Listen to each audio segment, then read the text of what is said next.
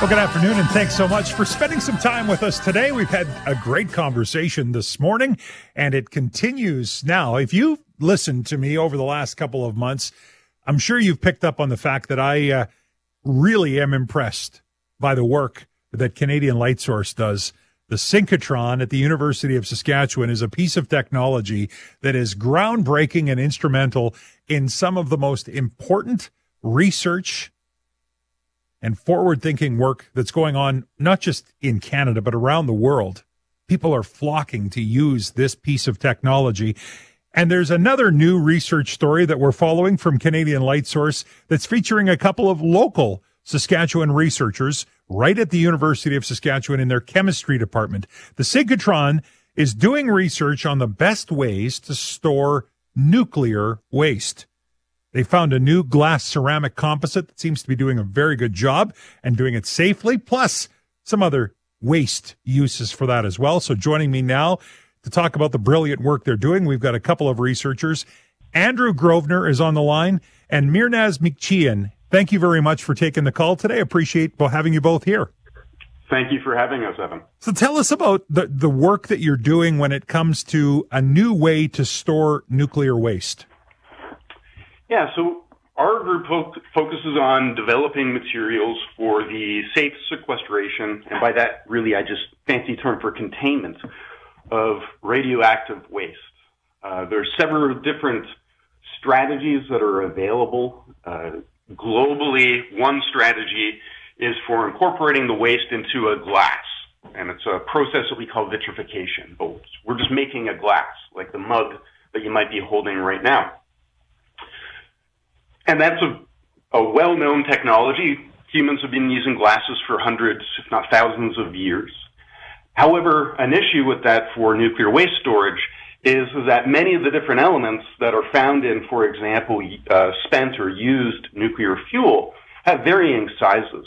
Small things can very easily fit into a glass. Larger elements, you can only incorporate uh, low quantities. So you need a lot of glass to contain a small amount of waste. We've developed composite materials that contain a glass matrix with crystallites of a crystalline oxide material dispersed in it. So think of it like a chocolate, chocolate chip cookie, where the dough is the glass and the crystallites of the crystalline material are the chocolate chips. And by tailoring the structure of that crystalline material, we can incorporate large quantities of the, those large waste elements with the smaller waste elements now going into the glass phase. So it allows for increased loading of uh, nuclear waste into the material. Researchers Andrew Grosvenor and Mehrnaz Mikhcian are my guests today from Saskatchewan uh, University of Saskatchewan's Department of Chemistry. What what is used now? You're, you're developing a new, innovative, and likely highly successful way to store nuclear waste. What is used now? So uh, globally, many countries use the process of uh, vitrification. So turning the, the waste material into a glass, meaning you, you mixed your, your nuclear waste with sing, things like uh, silicon oxide, think, think like sand, and some other simple oxides, heating it to relatively high temperatures, and then everything interacts together and forms that nice amorphous glass, and that then would be uh, stored for long term. And and where would it be stored? How does it get stored? Well, that's a great question.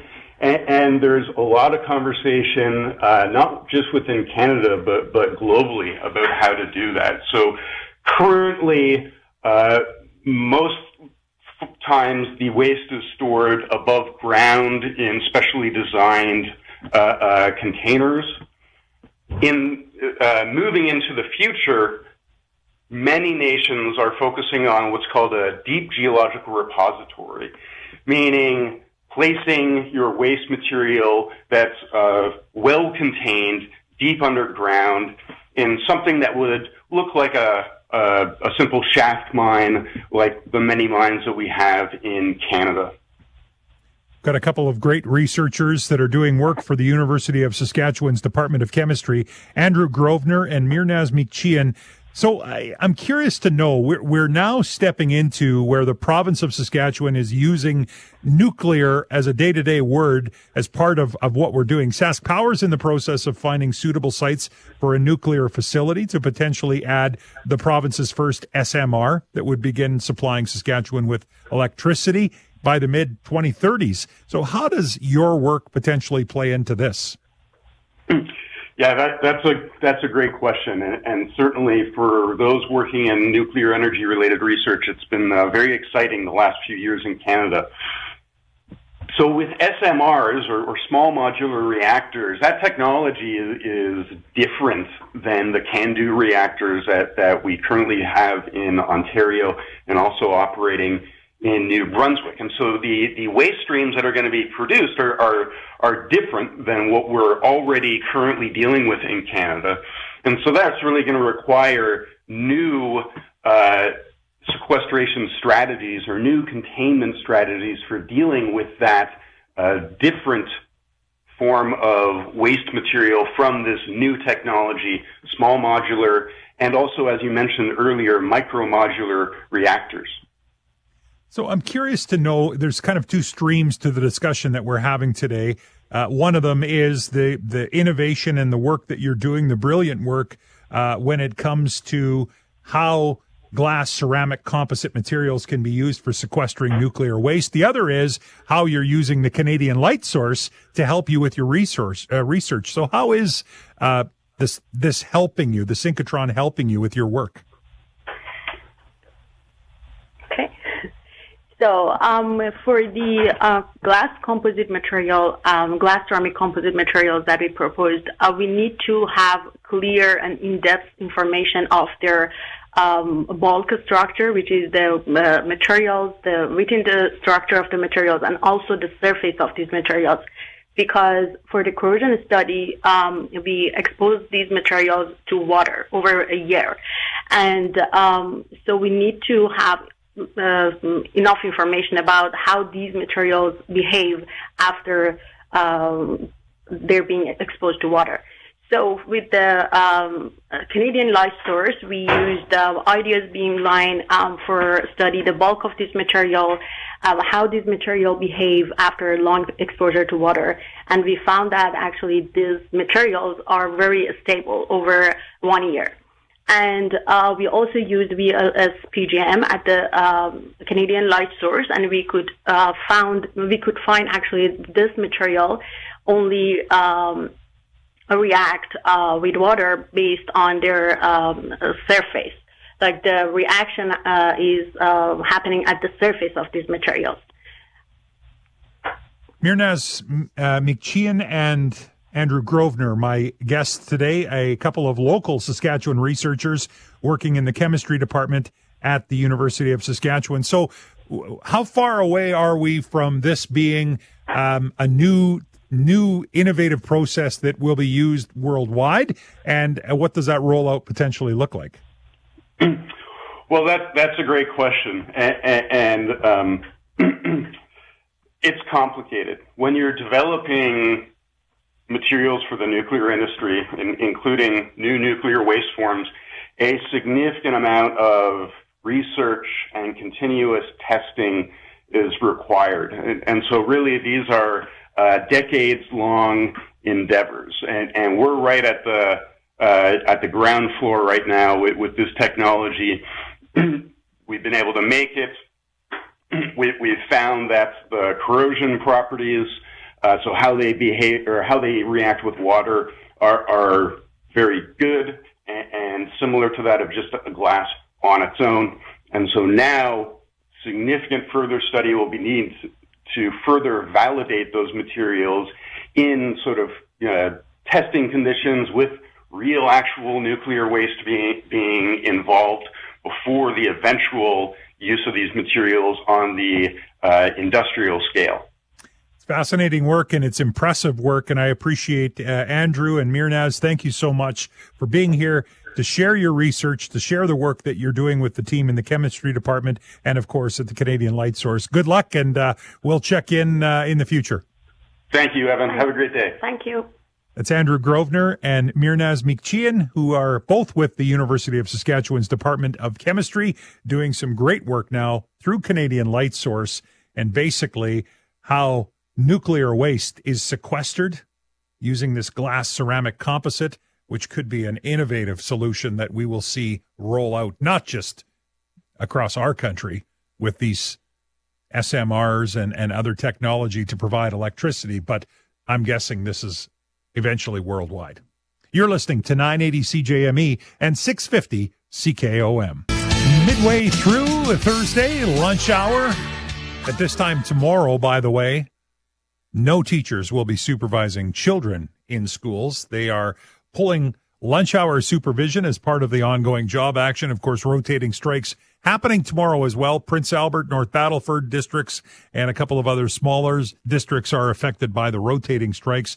Uh, teachers no closer to getting a contract. The provincial government and teachers clearly still a ways away. And if you're wondering what the implications are for you, if you've got a child in school, chances are they've got something posted on their website. Your local uh, school division has something there to help you navigate what is going to happen. In a lot of cases, the kids aren't even going to go back to school in the afternoon. They basically amend the classes. Uh, you work up until a certain amount of time, then you go off for lunch, and you don't have to come back. In other class, in other classes, they're saying you go home for lunch, and if you want to come back, you can. You think if you give the kids the choice, do you think they're going to go back? I mean, they are literally on the doorstep of a week off of school. It's uh, the February break or reading week, uh, whatever you want to call it. And as a result, uh, yeah, I'm guessing if they have the option, what parents want, what kids want, might be two different things. We're uh, following this uh, tragic story from the Super Bowl celebrations in Kansas City, where one person has died, 22 people shot and injured. Of those 22, nine were children. Um, yeah, people in critical condition as a result of people opening fire in downtown Kansas City as the celebration was happening. It's tragic. We're actually hearing from authorities now in Kansas City. Police are saying that this actually appears to be people that were it's not connected to terrorism, but these were an, an argument amongst a group of people. And as a result of that argument, people opened fire. I mentioned one person dead, a 43 year old female. Victims that are injured, age in rage, uh, age in range in age, if I can get that out, between 8 and 47 years old. Three people are detained. Two of them are younger than 18 years old. And as that is going on, our newsroom is following that. We're actually hearing about an armed assault that happened in Canada, in Montreal, in fact. Just this morning, police are on scene investigating an armed assault of several victims. Police operation is underway. No um, word yet on the number of victims or their condition. One suspect has been arrested, but firearm crime, violent crime using firearms continues to be a problem for sure as we uh, we see this unfold. Well, coming up on the show tomorrow, we got a few different things we're going to be talking about. We will be hearing from Highways Minister Lori Carr, who is uh, Highways Minister for the province of Saskatchewan. And this happens after Environment Minister Stephen Guilbeault made comments yesterday that the federal government is no longer interested in investing in road infrastructure. After he was challenged on that, he walked his comments back a little bit and he says, no, no, no, no, you, you misunderstood. That's not what I meant. I should clarify. What I meant to say is these big super highways that cost billions of dollars, we're not going to do that. But he did insinuate that basically the roads that we have in Canada are adequate, even though in the next two decades we're expecting about another 10 million in growth in our country. So we want to talk with Highways Minister Lori Carr find out how much money do we get from the feds when it comes to highway maintenance and development in our province. We'll talk a little bit about that. Cost of living is a real challenge as well. So tomorrow we are going to be talking about that. We're seeing people try and do whatever they can to increase salaries at work as we see with the teachers through collective bargaining. Others are forced to reduce spending where possible, making tough decisions, basically. And for those that are retiring or already retired on a fixed income, this can be a real challenge. The cost of living is something that we'll chat with Darren Ulmer. Darren Ulmer is a financial planner with Sun Life, president of White Owl Financial Solutions. And we'll talk about what it's been like for retirees, knowing that we are in a cost of living crisis in our country. Oh, and of course, Friday means bugs and hugs. Every Friday at 10 o'clock, we open up the phone lines. Your chance to call in and let us know what's bugging you. And judging by what we've talked about this week, there's a number of issues that you could call in about. But we take hugs too. Something positive. You want to send out a hug? We'd love to have that. Bugs and hugs tomorrow morning at 10 o'clock. I hope you have a great day, and I hope that you'll join me back here tomorrow at 836 on 980 CJME and 650 CKOM.